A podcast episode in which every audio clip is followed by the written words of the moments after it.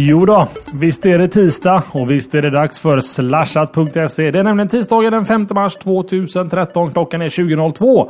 Vi är lite sena och det är dags för Slashat.se. Din machete i teknikdjungeln den här veckan med mig, Tommy Botsemski och Jesper Söderlund som sitter på edra sida av mig. Så ska vi lotsa, guida och leda er genom veckans tekniknyheter lite som vi har uppfattat det. Det är väldigt, väldigt subjektivt, Jesper.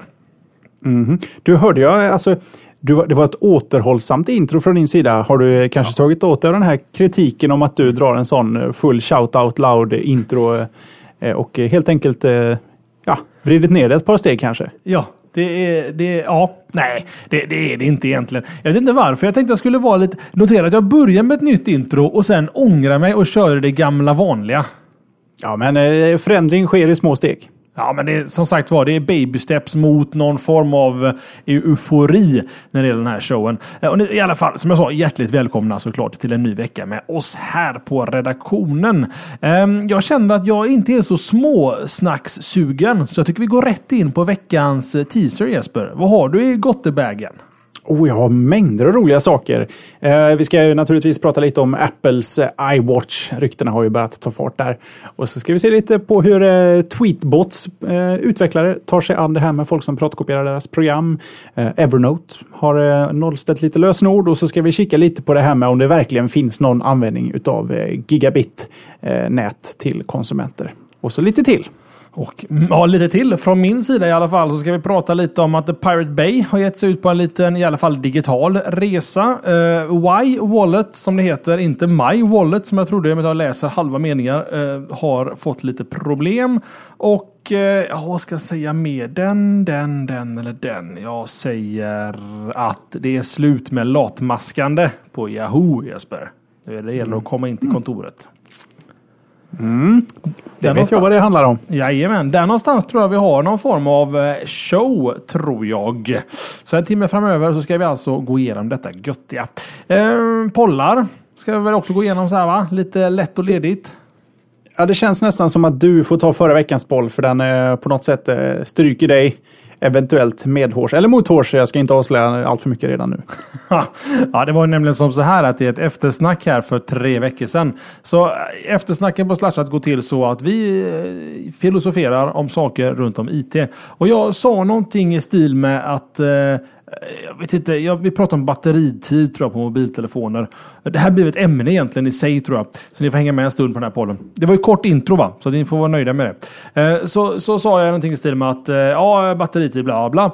Så Jeppe där att jag har ganska bra batteritid för jag har stängt av push på min mobiltelefon. Va? Så jag, är du helt god eller? Varför har du stängt av push på mejlen? Nej, det är väl ingen som har igång det. Jag bara, lilla Jesper, lilla vän sa jag. Alla, och då var det jag, Jeppe och Johan och Magnus som var i Skype just då, har såklart igång push. Då visade det sig att det bara var jag som hade push av de här 4 eminenta IT-människorna. Så då började vi diskutera lite det. Hur har folk det egentligen när det gäller push och pull när det gäller e-posten då i mobiltelefonen? Så vi ställde förra veckans fråga som följer. Hur föredrar du att ta emot e-post i mobilen? Och då naturligtvis så visar det sig att jag är i en majoritet. 71%, 159 röster svarade push. Mailen hämtas hem direkt automatiskt. 19%, eller ynka 19%, 43 röster svarar pull. Jag kollar mailen manuellt. Och 10%, 22 röster intervall, att man då mailen hämtas hem. Ja, enligt valintervall. En gång i timmen, en gång om dygnet, en gång var 3:e år. Ni förstår själva hur det funkar. Så ja, Jesper, man kan alltid skämta sig att jag vann, bla bla bla. Men... Du står fortfarande vid att du kör pull. Du kollar mejlen när du har tid helt enkelt. Jag har ju naturligtvis experimenterat med alla de här varianterna för att hitta en nivå som passar mig. Men det slutar med att jag inte tycker att mejl skickas av någon akut anledning. Det finns andra sätt att kontakta en person om det är lite mer brådis. Mail är lite som den digitala versionen utav snigelpost, vilket gör att jag skulle inte vilja att brevbäraren uppsökte mig dagligen face to face och levererade räkningar under dagen allt eftersom de anlände till något system. Plus att jag tycker att det kan vara skönt att, för det första, jag har stängt av väldigt mycket av notifikationerna i telefonen också för att det är oftast ingenting som jag behöver veta eller ta del av. Och det är också så att när man väl sätter sig ner med och har en stund över så är det skönt att det finns i alla fall någonting man kan göra på telefonen. Det är börja med att kolla sin mejl om man har tid. Jag tycker inte den behöver hoppa upp i ansiktet. Speciellt inte med tanke på vilken kostnad rent batteritidsmässigt som push faktiskt är. Ja, och det roliga är att jag har ju funderat lite då på min egen kammare här och kommit fram till att jag skulle nog kanske kunna vara intresserad av pull egentligen. För att du har en poäng i det, Jesper, att det bästa är ju att titta på mejlen när man har tid och kolla på mejlen, om man säger så. Att bli störd i någonting annat för att det kommer in ett mejl lät ju lite dumt. Men jag använder själv mejlen som ett sätt att realtidskommunicera med människor där jag anser att frågeställningen jag har kräver förmodligen en diskussion av större slag. Kanske med bifogade filer eller vad det nu kan vara. Och då är mejl ett bättre format eller protokoll i mina ögon. Sen så kan man alltid använda WhatsApp till exempel eller SMS eller vad som helst för att jag är sen 10 minuter. Men om jag vill synka upp en skidresa med några vänner så blir det väl i och för sig Facebook nu för tiden man använder. Men då är mejl ett mer logiskt val för mig och det mejlet behöver man ju inte ha direkt. Utan det mejlet kommer man ju ändå hantera på kvällen. Så jag är lite kluven. Jag har nog gått tillbaka ett steg från min höga häst som jag hade när vi pratade om det här. Men jag är nog en pushkille, Jesper. Du kanske skulle prova en pullvecka. Det låter illa, jag hör det redan när jag säger det här. Ja, klart man ska kunna pulla lite. Men jag gillar nog att pusha, tror jag. Det är lite min... Alltså, i och med att jag har det ansvarsområdet som jag har på jobbet. Om någon mejlar mig att någonting är nere. Jag har under många år lärt mina kollegor att vill ni nå mig så ring inte utan mejla mig. Jag svarar förmodligen snabbare på mejlet än på ett telefonsamtal liksom. Så att, är det ens möjligt? Ja, det är det för att jag svarar inte när det ringer. Nej, helt enkelt. Men exakt. Det är exakt. Jag skulle där har du puls så att säga på ett telefonsamtal där. Ja, det tar du inte på uppringarens kommando. De ska fan inte berätta för dig när du ska prata i telefon. Bästa jag vet, det är vänner som smsar och undrar, kan jag ringa? Det är mina bästa vänner. Då vet man, ja, det kan du. Eller nej, jag är upptagen. Alltså, rent generellt, du är din egna lilla digitala butler helt enkelt. Alltså det är sjukt det här egentligen hur telefonsamtal, hur det kan ha blivit en social norm. Att för att jag behöver prata med dig, Jesper, kan jag ringa dig och störa dig oberoende av vad du håller på med just nu. Så kan jag störa dig med en ljudlig signal. Da fuck? Nu är det ju en norm. Det är självklart att vi ska ha telefonsamtal i samhället. Men hur blev det liksom socialt accepterat? Det var väl att det gick så fort med mobiltelefonerna. Och det var så coolt med att ha en mobil och kunna svara på kaféet liksom. Att man glömde av hur störande det är med telefonsamtal. Faktiskt. Ja, det har gått fort. Intresseklubben antecknar, skriver de i chatten här. Ja, men det är bra. Veckans rant och de är där och tafsar på moving on här. Så att, okay. Jo, vi förstår vinkeln, Jonasson. Han flaggar hej vilt att vi kanske ska gå på veckans poll så här 11 minuter in i showen. Jag varnade att det blev nästan ett ämne av den här pollen. Det sa jag för att det var mycket att diskutera. Det sa du. Och ja. Vi var väldigt snabba innan pollen där. Ja, precis. Nästa veckas poll. Ja. Kopplat till ett ämne som kommer lite senare. Det är kanske inte så mycket att säga på det ämnet egentligen. Men vi kommer ändå försöka. Frågeställningen är så här. Time Warner säger att det inte kommer att finnas något konsumentbehov för gigabitnät. Då är ju den stora frågan. Har de rätt? Och då är det de gamla klassiska Slashat-alternativen som gäller absolut och absolut inte. In och rösta. Men kan ni hålla er så vänta till vi når till ämnet. Som råkar vara mitt denna veckan. Så är det med det. Du har väl fler ämnen så det är lika bra att du fortsätter, Jesper, va? Ska göra det. Då ska vi scrolla ner till där jag börjar. Och jag börjar såklart med Apple och dess iWatch vara eller icke vara. Jag har faktiskt medvetet låtit bli att prata om det som kallas iWatch. Helt enkelt Apples lilla... Ja, de ska enligt ryktena då ge sig in på att skapa en klocka, armbandsur, som på något sätt snackar med deras iOS-enheter. Försökt hålla mig undan. Ryktena har cirkulerat ett tag men nu har då på något sätt... bubblat upp ordentligt. Även bloggar och nyhetssajter som normalt sett har en ganska så bra track record på att rapportera om sånt här börja skriva om det. Och då tycker jag att då kanske det är dags att åtminstone börja diskutera det. Och vad vet vi idag? Ja, vet vi sällan någonting om Apples produkter, men de här ryktena påstår i alla fall att det här armbandsuret som Apple jobbar på, det ska köra en helt och hållet iOS-variant. Det är alltså ingen sån egen variant som till exempel i de tidigare versionerna av Nano som kanske såg ut att vara lite iOS men som inte var det egentligen. De här klockorna ska ha iOS i en egen variant som då på något sätt helt obehindrat ska snacka med andra iOS-enheter. Och det är kanske långt mer än vad dagens Bluetooth-produkter kan göra. Till exempel Pebble, den här klockan som har kickstartats. Jag sitter fortfarande och väntar på min. Jag kan inte än berätta exakt hur den fungerar. Men jag antar att Apples prylar alltid kommer snacka lite bättre med Apples prylar än någon annans prylar. Och det har väl alltid varit deras grej lite grann. Enligt uppgift så är det här Johnny Ives favoritprojekt och han har tillsammans med sådär runda slängar 100 ingenjörer jobbat med det här projektet i ett par år redan. Deras största problem just nu ska tydligen vara batteritid. Det kostar lite för mycket batteri eller så är batteriet helt enkelt inte tillräckligt kraftigt. De hoppas på att uppnå 4-5 dagar mellan laddningarna men idag så lyckas de bara klämma ut ett par dagar som bäst. Sen finns ju alla de här analytikerna som har pratat om att det kommer att komma en Apple-TV. Och då pratar jag inte om Apple TV utan Apple-televisionssättet. En TV helt enkelt. Och att de här ryktena de har ju cirkulerat i ganska många år och nu sakta avtaget. Och de här analytikerna som har påstått att den här TVn ska komma som nästa produkt. De har liksom sakta börjat droppa av nu och ställt sig bakom den här iWatch-ledet och tror på att den kommer att dyka upp före TV-sättet. Och med tanke på att om det här nu visar sig vara sant Tommy, tillsammans med att Google håller på med sin Google Glass så verkar det som att wearable computing det är nästa grej. Inte för att jag kommer ihåg vad förra grejen var men det kanske var just smartphones. Inte var det 3D-tv i alla fall men är wearable computing nästa steg? Ja, det tror jag att det är.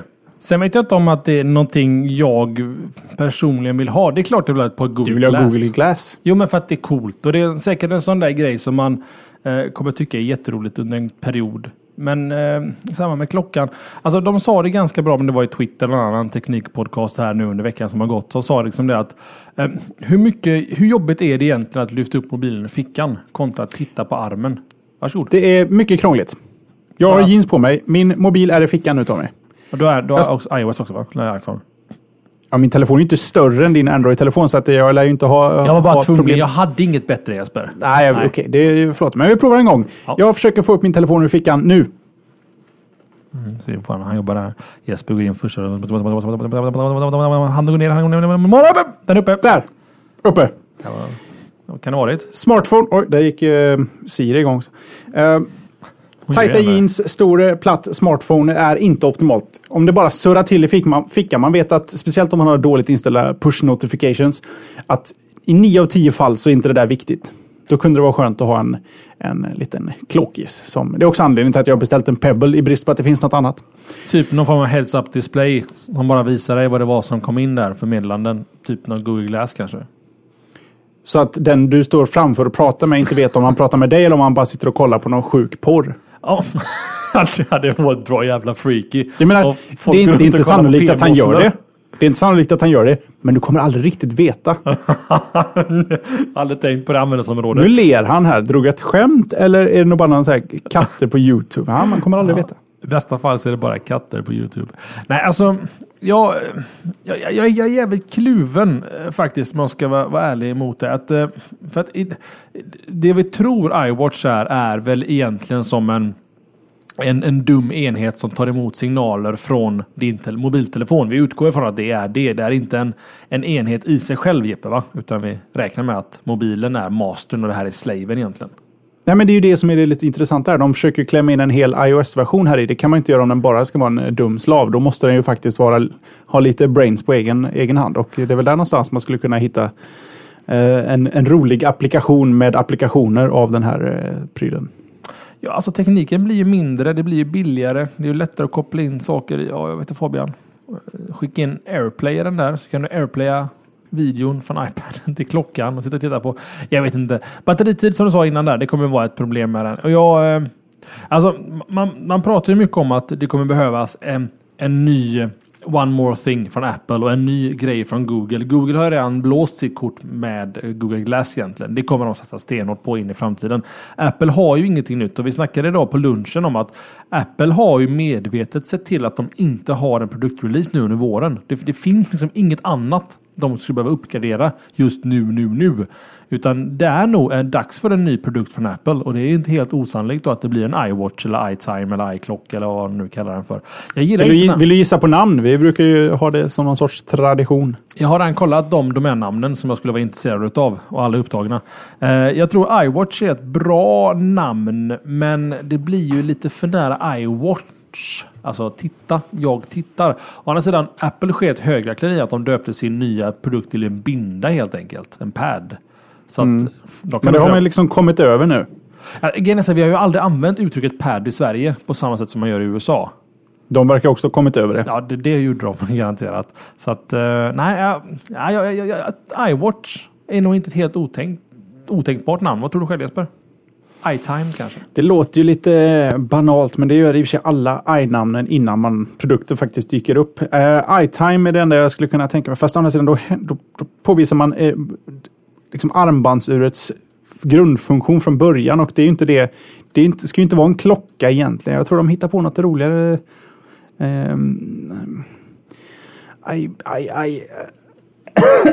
Nu har jag tvärstopp där. Vi säger iWear. Den är inte helt dum faktiskt. Ja, vi får se vad de händer där.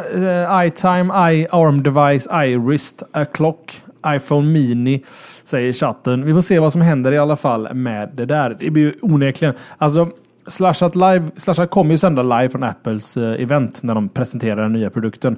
Se till att ni är där då. Vi har inget datum på det eller någonting, men se till att vara där. Det ska det vara oavsett vad det kan vara. Känner du dig nöjd, Jesper? Mycket. Mitt första ämne den här veckan ska handla om...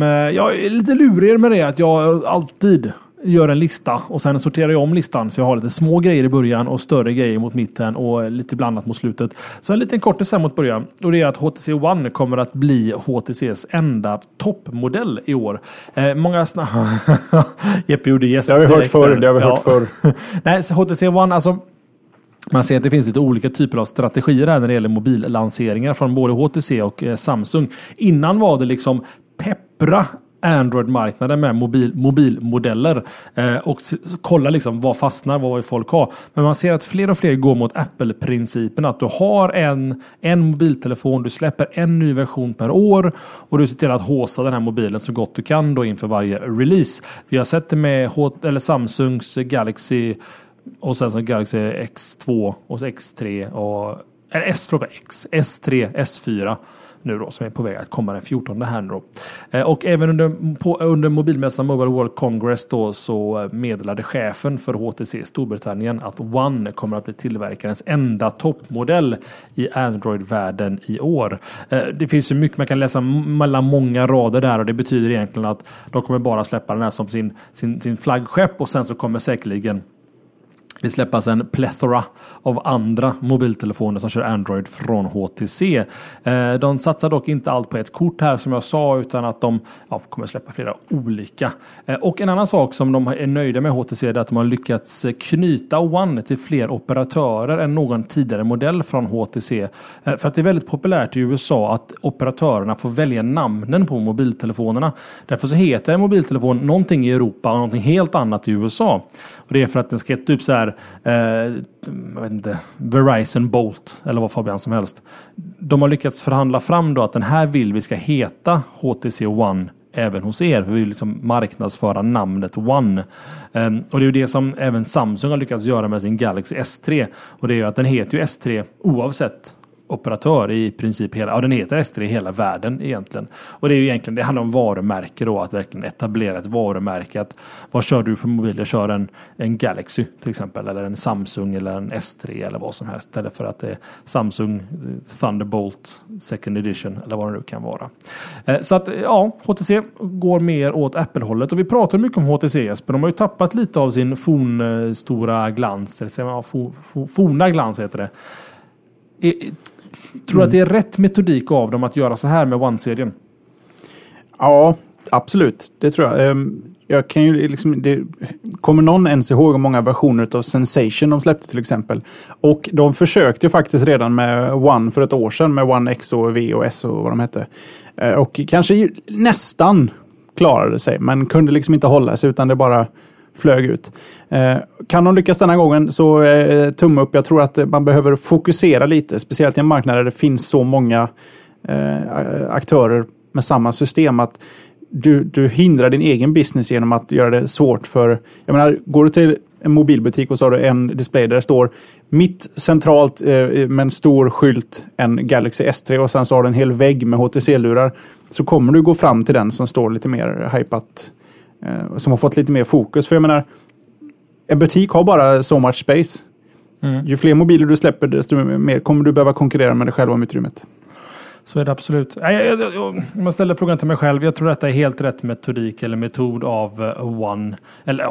av HTC att liksom köra på One-namnet och sen kanske HTC One 2 blir ju nästa logiska modell då från deras sida. Det där var inte ett whiskyglas du drack där Epe, va? Nej, det var ett vinglas. Nej, det blev vin. I första sa Epe så jag inte ett glas whisky och nu sippar han på ett fullt vinglas. Ja, det var närmare till vinet än whiskyn så det fick bli så. Ja, det var mest för din lever skulle jag fråga. Det hade varit en seriös whisky det där. Jag har extremt bra levervärden faktiskt, kan jag hälsa. Det här är viktigt för dig och våra lyssnare att veta. Då tycker jag vi antecknar det allihopa. Jeppe har bra levervärden. Det gör mig bra. Kolesterol också. Har du kolesterol? Det är dåligt med B-vitamin, men jag poppar tabletter. Mm. Alltså, jag har så lite karies. Min tandläkare sa att du kan komma varannan gång istället. Det är ju bra. Det här är det som kallas off-topic for reals. All right, moving on och skål på det, säger chatten. Skål till er också, chatten. Det får ändå avrunda HTC One. Jesper, ditt andra ämne för kvällen? Då ska vi prata om TweetBot. Det är utvecklarna av den ack så populära Twitter-klienten TweetBot. De har tagit ett lite annorlunda grepp mot piratkopierare. Det är ju faktiskt så att TweetBot kostar en liten slant den här. För i alla fall över snittet för appar på mobil och på din dator. Och det här har då naturligtvis bidragit till att appen piratkopieras. Och det är kanske inte så jättebra med tanke på att Twitter har sin extremt business-ovänliga metod av att dela ut tokens till tredjepartstillverkare av applikationer. Som gör att bara ett visst antal människor kan använda just deras klient. Och de här som använder en piratkopierad version tar ju upp de här tokens. Och det tycker de inte alls om. Så vad har de då gjort åt det här? Jo, på alla piratkopierade versioner. De har lyckats identifiera de här applikationerna på något vis. Uppdaterat dem så att varje gång du ska skriva ett nytt tweet så kommer tweetet vara förifyllt med texten I've been demoing a pirated copy of TweetBots and I really like it so I'm going to buy a copy. Så det är förifyllt, så för att du ska tweeta så måste du ta bort den här texten och skriva in din egen text. Men folk är antingen puckon kanske, eller så är de bara lite för snabba. För att det finns, om du bara söker på Twitter så hittar du hur många sådana här inlägg som möjligt. Så folk, jag vet inte, de får väl först att de redan har skrivit och tycker, det var väl det där jag skrev, och så trycker de på tweet. Så de har helt enkelt publikt erkänt att de kör en piratkopierad variant. I början så när det här togs upp på lite bloggare så snackades det om att TweetBot själv tweetade ut det här, men det kanske är lite väl... de har snott programmet. Men i alla fall, de har rättat nu de här TweetBots och sagt att nej, vi gör ingenting automatiskt utan vi bara fyller i det här, sen så får de ta bort det själva. Så, men jag tycker du och jag har ju kanske haft en brokig bana av vår väg till legitim mjukvara. Men jag tycker att idag kan det, med tanke på vad appar kostar idag för bövelen, betala för dig om du är nöjd. Precis som du sa där Jesper, så jag har ju hört den versionen där den automatiskt tweetade ut det här. Vilket jag tyckte var helt självklart att göra så. Det är väl jättebra att meddela att folk beter sig som idioter. Men, absolut, men det är inte bra för conversion. Nej, det är inte om du vill få dem att köpa. Ja, det är sant det också. Men, och sen som du säger, att jag tror att marknaden har hittat köparna på ett bättre sätt när det gäller mjukvara. Att det är klart, det finns nischad mjukvara som kostar mycket pengar. Photoshop, Adobe Creative Suite. Som även idag är ganska så prisvärt. Ja, till och med det också. Men jag menar, alltså, speciellt när man pratar om mobilplattformen. Alltså, det är ju grymt snålt av en om man håller på och trotar runt med jailbreaks och grejer för att ta ner gratis appar liksom. När appen kostar 15 kronor. Du kan tycka att... Jag har stor respekt för att alla människor har olika ekonomi. Man har olika förutsättningar när det gäller finansiella möjligheter. Men 15 spänn ska inte vara en jätteoöverkomlig gräns naturligtvis när det gäller att köpa någonting som någon annan människa lagt ner mycket tid och pengar på att faktiskt göra eller bygga. Då kan jag tycka att en 15-lapp kan väl vara okej. Sen så kan man alltid diskutera, ja, egentligen inte i och för sig. Alltså, vad var frågan? Jag vet inte, men jag kommer att tänka på en annan sak. Spotify är liksom det här vedertagna sättet att konsumera musik nu. Man prenumererar för någon sorts all you can eat-buffé. Är det inte dags för en Spotify-betallösning på App Store? 99 spänn, alla appar, kör bara. Fasiken. Vi vill ju att det ska hända för film, vi vill att det ska hända för tv. Vi tycker om att det har hänt för musik, varför skulle inte det kunna hända för appar? Fan, du sa något jäkligt. Här har en affärsidé från Slashat-teamet, att man hyr appar helt enkelt. Att du arrenderar. Jag ska ner i Europa i sommar, jag behöver Navigon i 2 månader. Ja, du får det på appify.com. Kör bara Navigon. Du betalar $15 i månaden eller 15 kronor i månaden någonting till oss. Så ser vi till att lösa det. Naturligtvis ska ju Slashat ha 30% av all omsättning på det här. Precis. Så att det, men det goes without saying, kan jag tycka. Att det är klart. Det är också vedertaget. Ja, det är vedertaget. Så är det. Så där fick ni en idé. Frågan är bara hur man skulle implementera det. På Android är det ju absolut inga problem att göra en sån lösning. iOS, not so much, liksom. Ustreamer 002634, en anonym lyssnare i chatten, säger att det gör du egentligen på iTunes. Du hyr ju apparna tills du dör och tar ju Apple tillbaka kontot egentligen. Så att, kanske lite. Ja, ska jag ta mitt andra ämne, Jesper? Ja, taggad där. Och det är ju då att latmaskar, och det är med citationstecken runt omkring, stoppade Yahoos hemarbete. Det är Wall Street Journals blogg All Things D. Eller enligt den här sajten så har Marissa Mayer känner igen, för hon är en av de, tror det var 7 första anställda på Google, och den första kvinnan som var anställd på Google för övrigt, som har gått över och är vd för Yahoo, som har kontrollerat hur många som använt företagets VPN när de jobbar hemma, för att se om anställda verkligen arbetade hemifrån. För det fanns tydligen en, vad kallar man för, en kultur i Yahoo. Att det är okej att jobba hemma, och det är bra om du sitter och jobbar med lite privata projekt också. För att det är kompetensutveckling av dig själv. Det tycker inte Marissa Mayer. Hon är inte nöjd med det. Så de körde lite koll på VPN-tunneln där och såg att det var ett gäng anställda. Om man inte använde VPN-tunneln i tillräckligt hög grad så bidrog man inte tillräckligt till företaget, ska jag säga, var resonemanget från Myers sida.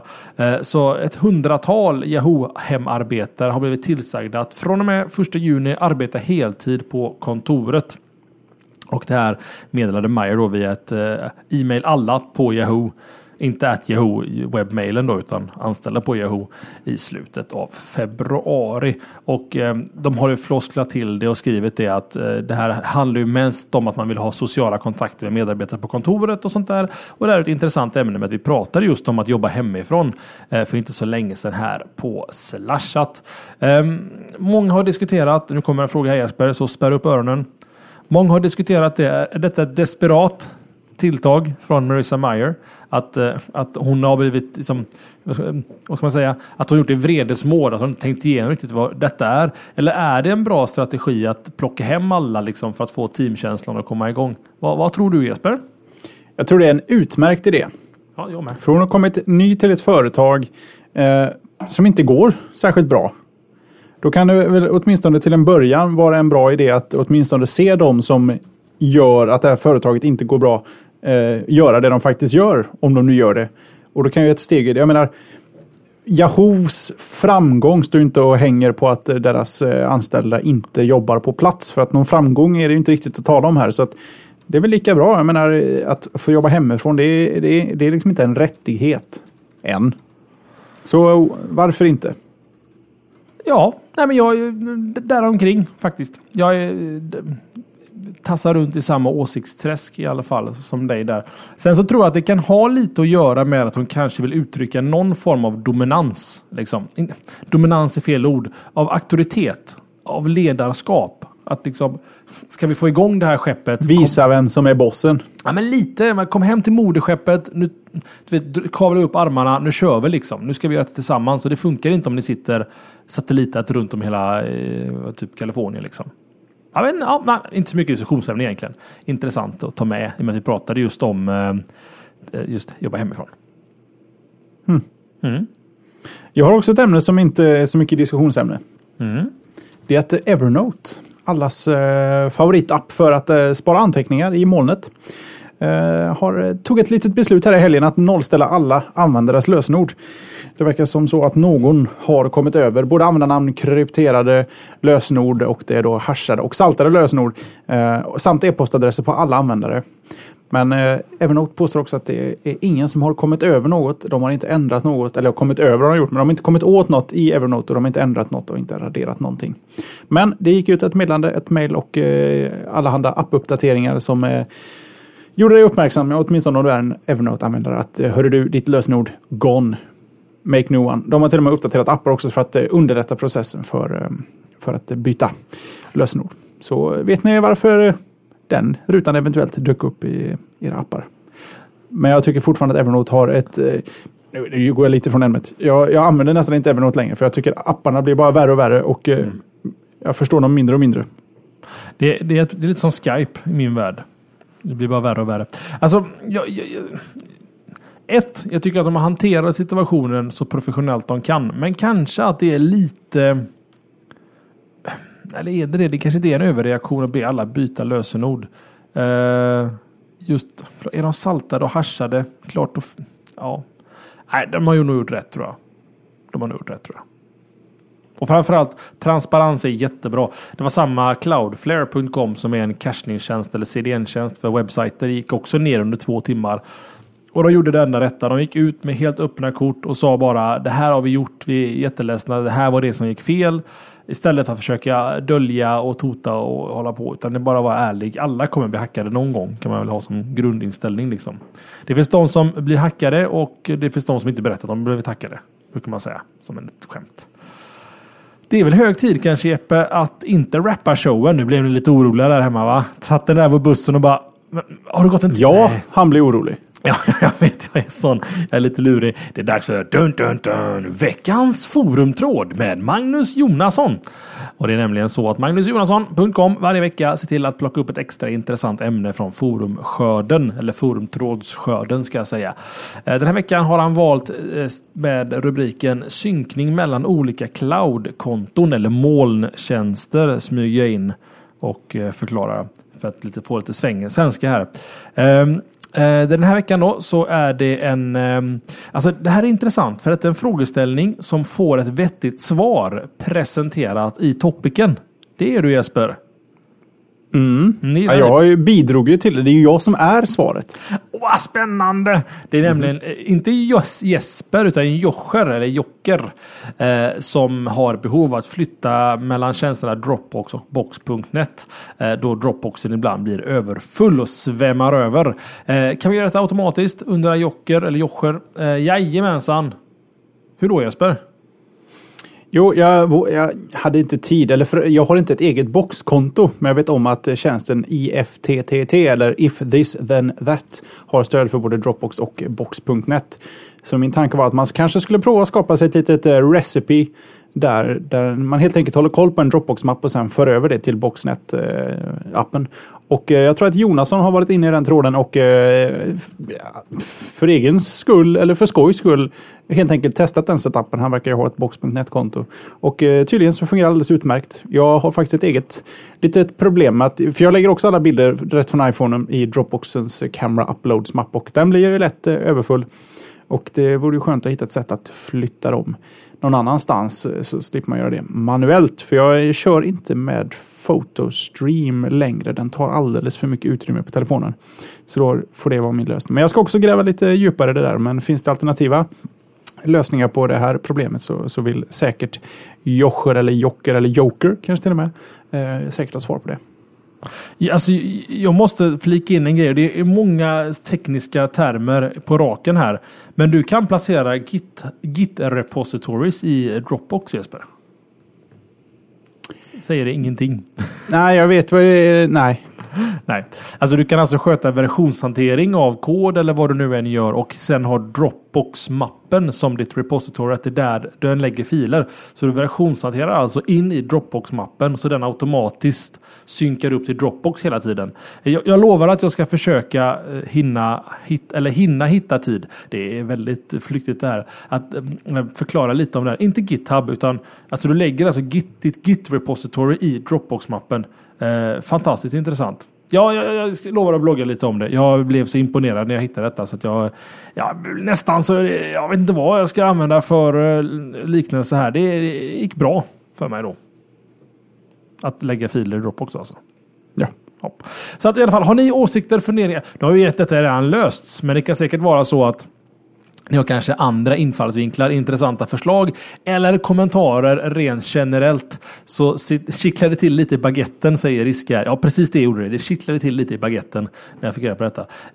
Men i alla fall, om det kittlar i baguetten att svara Jocker här i forumet så är det under kategorin blablabla. Där kommer den allmänt övrigt. Så finns det en topiken. Klassiker. Mellan olika cloud-konton. Då blir det jag igen då, Jeppe, va? Ja, om du har något gött. Ja, kanske har lite det här om Y-wallet eller W-wallet. Y-wallet tror jag man brukar säga. Men en bespottarapp. Det är en jädra dumt namn på en produkt som ingen tycker om.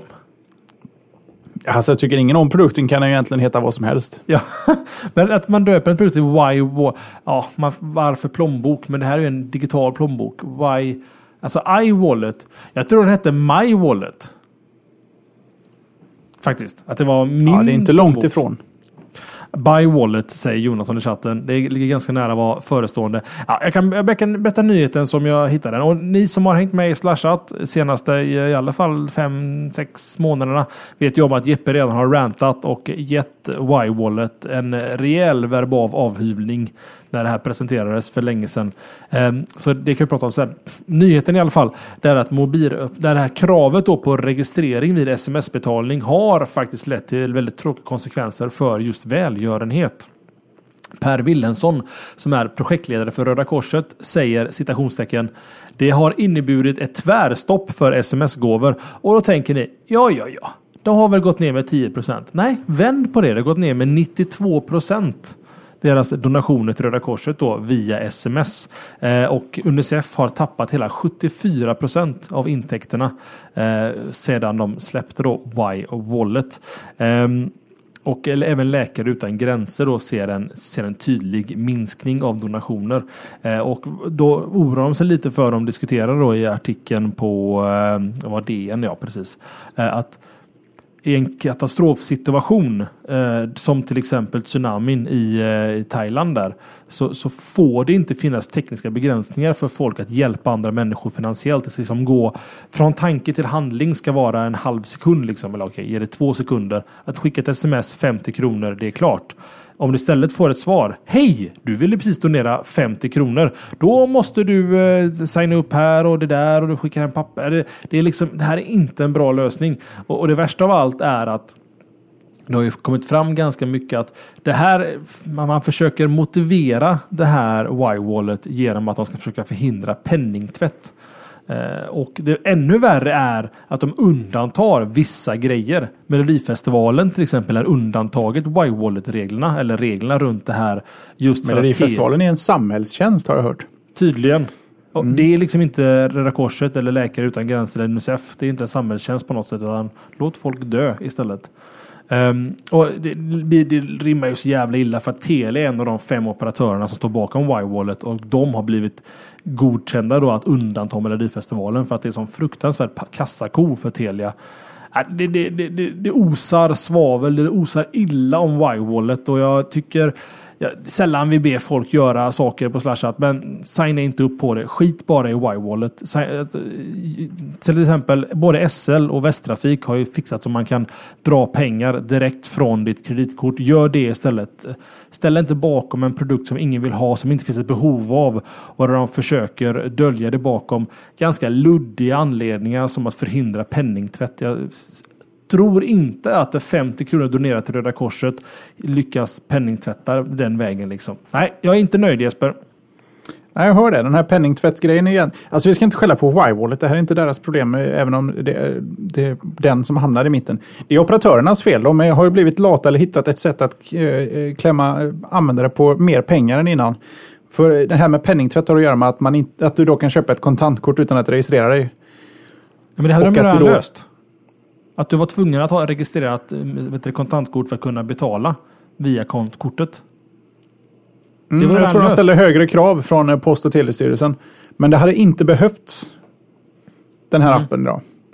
Så det är teleoperatörerna man ska gnälla på snarare än... Ja, nu är ju Y-Wallet deras app så att säga. Men ja, det känns inte som rätt lösning. Det är fel lösning på fel problem.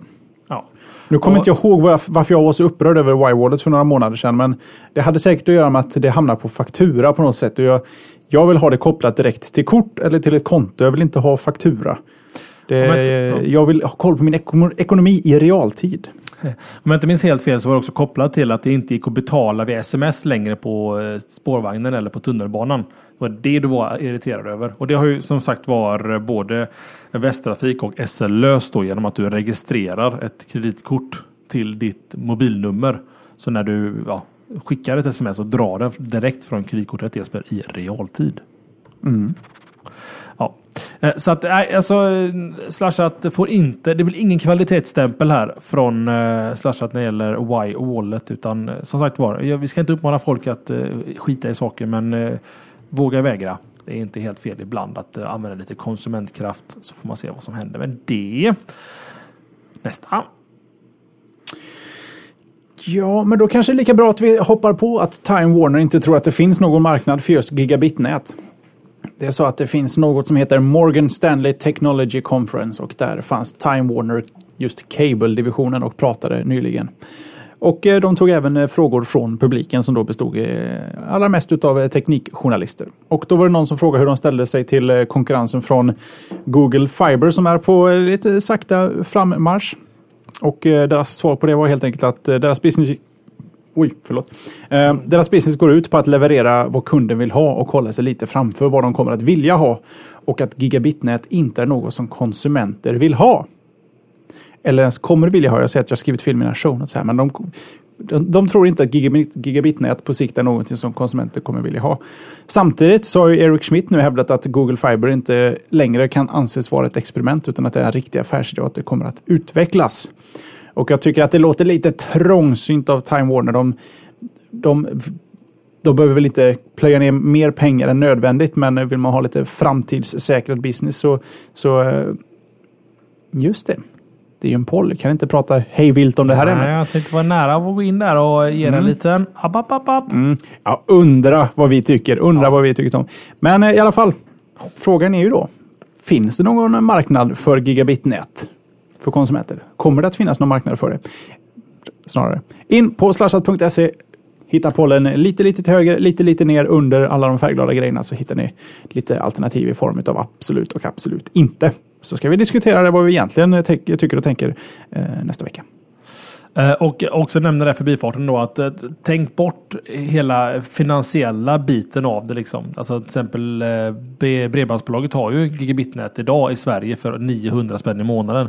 Så dra inte den parallellen liksom att det är väl inte jag betala i månaden för det, utan tänk istället mer, inte filosofiskt, men mer generellt. Kommer det finnas behov för gigabit-internet? Eller har du behov för gigabit-internet? Kommer det att finnas behov, tror jag till och med frågan säger. Exakt. Så att jag är ganska övertygad om att det här kommer bli en väldigt övertygande poll åt ett håll, tror jag. Men vi får se vad som händer. Vi vet ju inte riktigt vad som händer i framtiden än. Vet vi inte. Då kan vi se här. Då ska vi gå vidare i påsen. Jo, jag berättade att The Pirate Bay har varit ute på någon form av digital liten resa, och det är nämligen som så här i ett pressmeddelande. Skriver TPB genom en företrädare i Pyongyang, ja. Att, alltså också pseudonymen Kim Yang-Bei skriver att sajten har bjudits in av Kim Jong-Un, Nordkoreas ledare, att läggas upp på deras servrar. Vad det här betyder, kanske lite krångligt formulerat av mig, det är alltså att The Pirate Bay har flyttat till Nordkorea på Kim Jong-Uns inbjudan. Sen kan man säga att meddelandet då, det är lika mycket skämt som naiv hyllning egentligen till Kim Jong-Un. Och det är citationstecken. Till vår hjälp kommer en regering berömd i vår del av världen för att fängsla människor för sina åsikter och förbjuda tillgång till information. Ja, alltså gör man en trace route på Pirate Bay så ser det ut i alla fall som att ändpunkten är att The Pirate Bay-servern, eller i alla fall klustrarna, står faktiskt i Nordkorea. Sen så ska det snabbt sägas då att det är bland annat en tysk skribent som jag inte fick fram namnet på. Jo, William, skriver då att ja, det ser så ut, men de kunde ha ställt den servern vart i världen eller vart någonstans i Asien de ville. Det är tydligen lite ninja på linan där, liksom, hur de har gjort.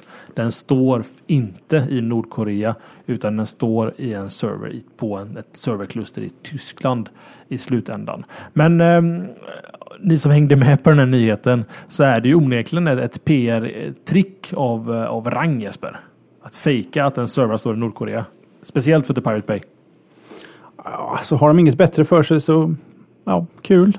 Det är lite i mitt hjärta någonstans. Så tycker jag att det är lite roligt. Som en PR-kupp i alla fall. Sen, ja... Praktiska grejen här, det är ganska irrelevant egentligen. Faktiskt. Ja, det lät jag road? Nej, inte jätte, men lite nördigt kan det väl. Ja, men det var precis. Jag har bara jag har ett litet problem med briljanta människor som ägnar briljant hjärnkapacitet till att inte göra världen mer briljant kanske. Jag kanske ställer lite för höga krav på alla andra, speciellt med tanke på att jag inte ställer några sådana krav på mig själv. Du har ju slashat varje... Nej, moving on. Jaha, jag får en anledning att dricka lite vin en tisdag och snacka om sånt jag tycker är intressant. Jag såg det. Jag tar oss vidare då för att ändå uppfylla mig själv med någon sorts självvärde. Apple raderar mejl från iCloud har det rapporterats om. Jag gillar att du skulle uppfylla ditt eget självvärde genom att säga ordet Apple i meningen efteråt. Ja, fint. Ja, men det får väl anses som någon sorts självkritik. Nej, det är det inte. Vad jag pratar om är att Apple, de har hamnat i lite blåsväder över sin mailtjänst iCloud. För det är ju faktiskt en liten mailtjänst inbakad i deras molntjänst. Inte för att jag vet vem som använder den, men tydligen så använder några den. Det är så att den här tjänsten, den sorterar ju naturligtvis bort skräppost och lägger i en skräpkorg baserat på något fullständigt eget filter. Men nu har de råkat ut för någonting att den istället för en viss sorts mail går inte till skräppost eller skräpkorgen, utan det raderas rakt av. Och det är ett ganska så specifikt fall. Så fort termen barely legal teen förekommer så försvinner mejlet med en gång. Och varianter drabbas inte, så skriver det barely legal teens så är det okej. Det är bara just barely legal teen så raderas mejlet. Och det spelar ingen roll om det står i ämnesraden, om det står i texten eller om det står i en pdf eller om ens pdfen är zippad. Det ryker med en gång.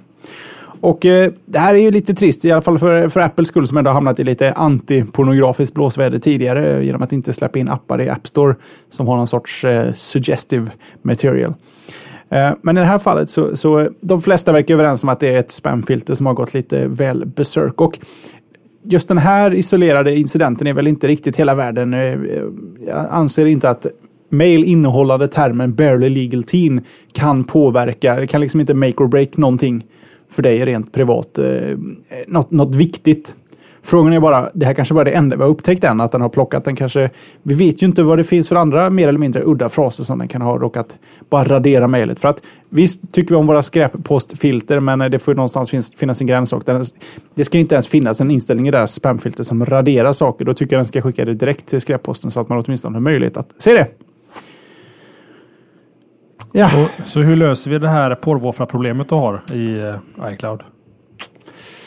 Jag får flytta till Google och köpa ett par Google Glass så jag kan njuta av den här sortens content. Ja, när du pratar med mig. På möten med chefen och... Ja, Jeppe ser ut och le. Han gillar idén i alla fall som vi har lagt fram här. Boobs. Jag vet inte riktigt. Jag förespråkar ändå att att valet ska vara i användarens händer. Sen så visst, det finns ju egentligen ingen praktisk funktion att få e-mail eller så barely legal teens, men jag kan väl ändå tycka att någonstans så ska ju... Det är inte så din chef öppnar sina mail till dig? Nej, inte riktigt. Men någonstans så ska ju valet ligga hos mig som användare. Att jag bestämmer vad jag vill sortera bort liksom. Jag kan inte komma på rak hand något vettigt. I och för sig, ja fan, jag ska vara inte kontroversiell, men jag menar, pornografi är ju inte olagligt på något sätt i USA. Det är inte så att du begår ett lagbrott genom att spela in pornografiska filmer med tjejer och killar som ser ut att vara yngre än vad de är. Och vad är Apples roll att faktiskt neka den affärsverksamheten om den är laglig egentligen? Alltså, om vi ska gå in på termen barely legal, det är fortfarande legal. Men det precis också, på gränsen. Nej, vi ska inte lägga, framförallt jag lägger inte några personliga värderingar i det här. Det är bara lite mer, det blir lite översitteri från Apple kan jag tycka, att de kategoriskt raderar mail som innehåller den här termen. Jag menar, okej, det är ett långt steg, men det är ju i alla fall som en tankebrottning här att kanske ta bort konkurrenters saker. Ja. Mm. Jonas som skriver här, barely illegal teen, hade jag förstått. Ja, det är faktiskt sant. Nu kommer det länkar i chatten, de ska jag inte klicka på känner jag spontant. Nej, klicka inte på dem. Nej, vi har lugnat ner oss med klickandet. Så vi ser här, då var det jag, och detta är faktiskt mitt sista ämne, och det är ju såklart då ett kortisämne, så det du får stå för sista 7 minuterna här, Jesper. Ja, det är okej. Det är helt enkelt officiellt då att The Hobbit: An Unexpected Journey har... kasserat in mer än $1 miljard över hela världen, och det var den 3 mars som den här filmen uppnådde det. Fördelningen står för 301,4 miljoner i USA, 37,3 miljoner i Kina och 700 miljoner i övriga världen. De bakar ihop resten av världen i det. Och varför jag vill ha med detta egentligen, det är för att jag har sett filmer ut till slut och du har inte sett filmen, Jesper? Nej. Så tycker jag vi sparar lite på att ranta lite om The Hobbit: An Unexpected Journey, den filmen. Till en möjlighet att du kan svara lite vettigt. Ja, håll inte andan. Den finns på min att se-lista, men den är långt ifrån längst upp. Konstigt, den var väldigt högt upp för mig. Jag vet inte, Sagan om ringen, det känns lite, det är ju 10 år sedan nu, det är denna svalnat lite på något sätt. Ja, man tappar det lite i fantasyvärlden. Eller snarare, man tappar inte alls. Du finns inte ens närheten av den världen. Det är inte din grej riktigt. Nej, inte riktigt. Ja, men så är det ibland. Det är ungefär där jag är runt om rymden. Ja, men rymden som är så fin. Alltså, den är väldigt stor, rymden. Exakt. Och där kan ingen, men hur stor? Det är det man ska sitta och... Ja, klura på. Det finns många bra sci-fi-rullar också. Alien-serien är en vettig serie, kan jag tycka. Med trevliga aliens vet jag inte riktigt, men... Ja, bra. Jag kan nog fylla de här 7 minuterna ändå. Ja, jag hör det. Du har redan börjat om ett annat. Då går vi vidare till dina 2 sista ämnen. Du har ändå 2 kvar dagen till här. Jag ska nog hinna med båda de här. Men. Först och främst heter det. Facebook bjuder in till ett pressevent. I alla fall nu på torsdag. Det är inte första gången, men det är heller inte särskilt vanligt att Facebook gör det. De hade ju nu med sin graph, sin search, en liten konferens runt det här för inte så länge sedan, och nu är det då dags igen. I den här inbjudan så nämns det att nu ska vi göra någonting åt newsfeeden. Det är ganska så vanligt att Facebook småfilar lite på profilsidor och speciellt timelinen som var sådär älskad/hatad, mest hatad när den kom, men det är sällan någon rör newsfeeden. Och att en sajt ändrar sin newsfeed är kanske inte någon stor grej, men det är kanske lite annorlunda i Facebooks fall. I alla fall tycker jag det, speciellt med tanke på antalet användare och man får säga Facebook-användares generella inställning till förändring. Den är ju inte, det är inte en värld av acceptans för Facebook och små förändringar. Skulle de göra någon litet streck dubbelt så tjockt så skulle det bli ett ramaskri där också. Så att det blir lite intressant att se vad Facebook vågar ge sig på med det här. Ingenting har egentligen riktigt läckt om vad det är som ska hända, men det finns med ett undantag, och det är en TechCrunch-anställd som i januari påstår sig ha fått se den nya feeden. Och han påstår att allt det vita ska bort, det ska inte vara en massa vitt och text, nu ska bilder få mycket större plats och text som har att göra med bilder ska liggas ovanpå på bilderna, så vi får väl se. Nyheten i sig är inte kanske så mycket att newsfeeden blir ny, utan jag kommer sitta, luta mig tillbaka lite torsdag eftermiddag, kanske poppa ett par smörpopcorn sådär, inte för mycket salt, inte för lite salt, luta mig tillbaka och sen bara se hur folk blir vansinniga över hur världen kan vara så orättvis att de gör sådana förändringar som inte alls passar i deras sociala liv. Så det är nästan det spektaklet jag ser. Alltså, man borde ha ett pressevent på Facebook, så borde man ha ett pressevent som täcker in Facebook-användarna samtidigt. Jag tenderar faktiskt att inte köra smörpopcorn nu för tiden. Alltså det är färre kalorier då? Ja, är det? Det är väl alltid värre artificiellt. Fråga mig inte hur. Är det färre kalorier i smörpopcornen? Mm, förklara det du. Nej. Jojamän. 10 per 100 gram. Get the fuck out. Alltså, ni hör ju, jag har inga kommentarer på det här ämnet. Alltså, jag hoppas på att Facebook tar bort mycket av reklamen. Och jag är on record. Jag förstår att finansieringsmöjligheterna är för många webbtjänster är reklam. Det är jag helt med på. Jag använder inte adblockers eller någonting. Jag förstår att reklam är en naturlig del av min internetupplevelse. Men det är så jäkla mycket reklam. Jag visar ju dig, Jesper, på fyllan hur min Facebook-feed ser ut. Det är ju helt fucked. Alltså, det är bara reklam egentligen.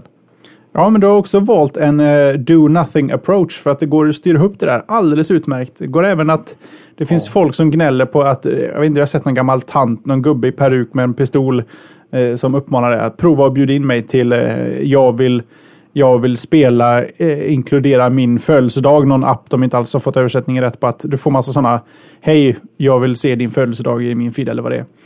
Jätterätt att stänga av, men det är ingen som gör det. Mm. Det har väl att göra med att jag inte kanske är en jätteövertygad Facebook-användare. Jag har det för att jag vill se bilder på mina vänners barn till och från. Liksom. Eller vad gjorde de förra veckan? Liksom.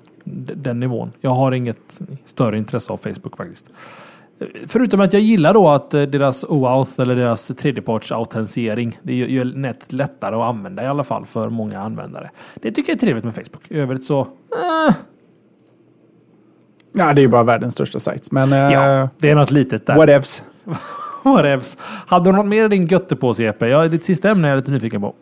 Ja, alltså jag hade ju redan skrivit mina show och tänkte, fine, jag skrev dem alldeles för sent också. De var klara nästan innan jag gick och satte mig i studion här. Och så precis innan jag ställde mig upp så dök det upp en ny nyhet. Tänkte jag tar med den för att det är ändå en plattform som intresserar mig. Och det är att WordPress lanserar en businessmodell. Och nu menar jag inte en affärsmodell och så är det jag som är svängelsk. Utan de har en ny tjänst som heter WordPress.com Business.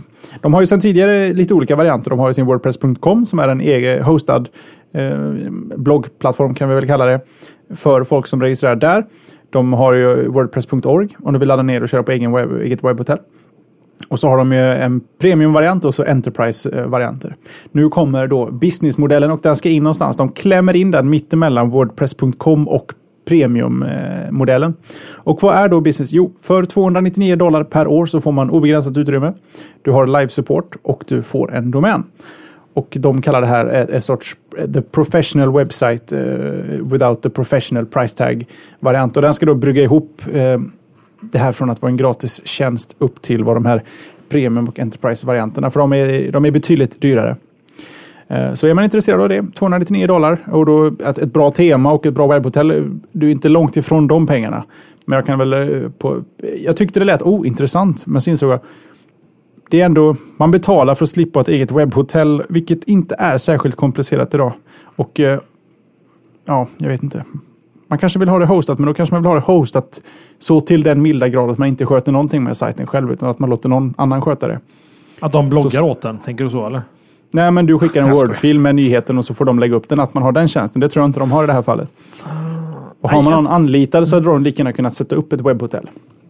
Det här skulle kunna kanske vara intressant i min lilla ankdamm om det är så att de har WordPress MU eller MU.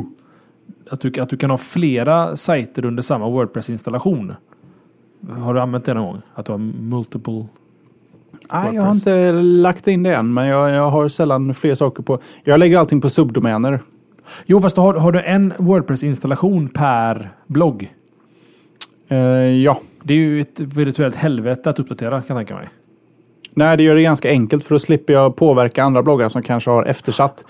Okay. Speciellt när jag sitter, för jag förstör så mycket WordPress-installationer på en veckobasis att det är skönt att bara kunna Ja, det är bara att tömma mappen, behåll config-filen och så kör man upp allting igen och så har man en fräsch.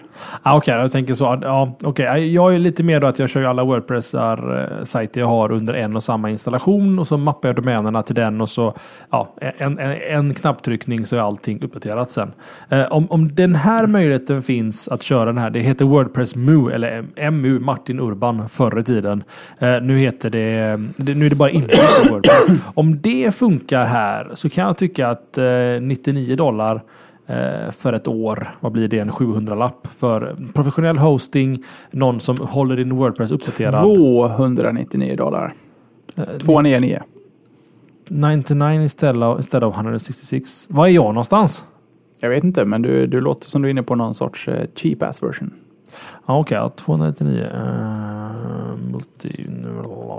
Ja, okej, i alla fall. Jo, men så säger jag, om det skulle funka, kanske lite intressant att outsourca sin hela den... Ja, kanske. Ja, nej, vi får se. Jag har inte mycket mer att säga. Jag skulle kunna säga så många blandade ord här som inte har någon betydelse, men jag känner att jag orkar inte det, Jesper. Nu är jag trött.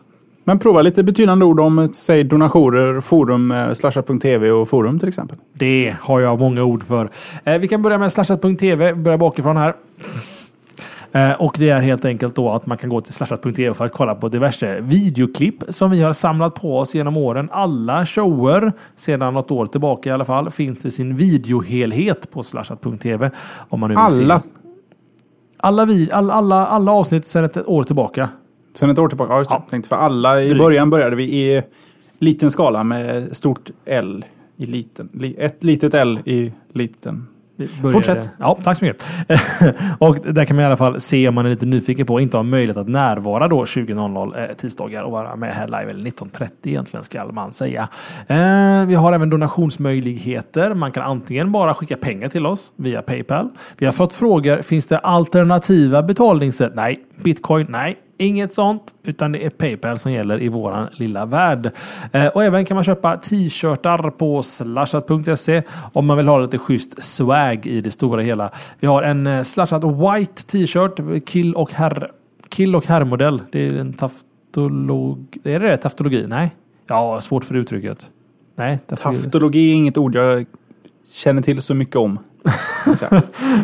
Ja, inte Flatter, inte Swish, ingenting utom PayPal. Det var en taftologi. Score. Ibland. Alltså Jeppe, jag har fått in plethora och taftologi den här veckan show.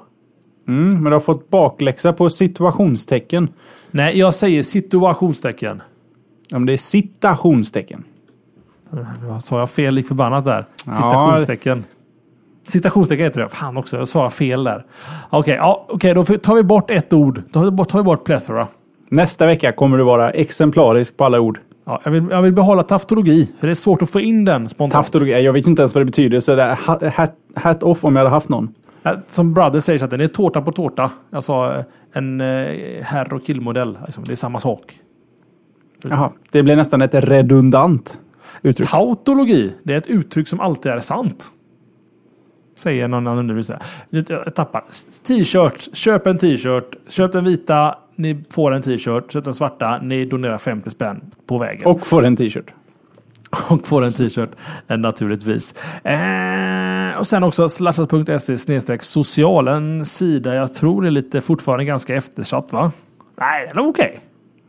Ja, det har inte hänt så mycket socialt, så att säga. Det är fortfarande samma gamla plattformar som gäller. Så att länkarna är nog fortfarande aktuella. Om man känner att man vill i alla fall följa oss på fler sätt än via Slashat varje vecka.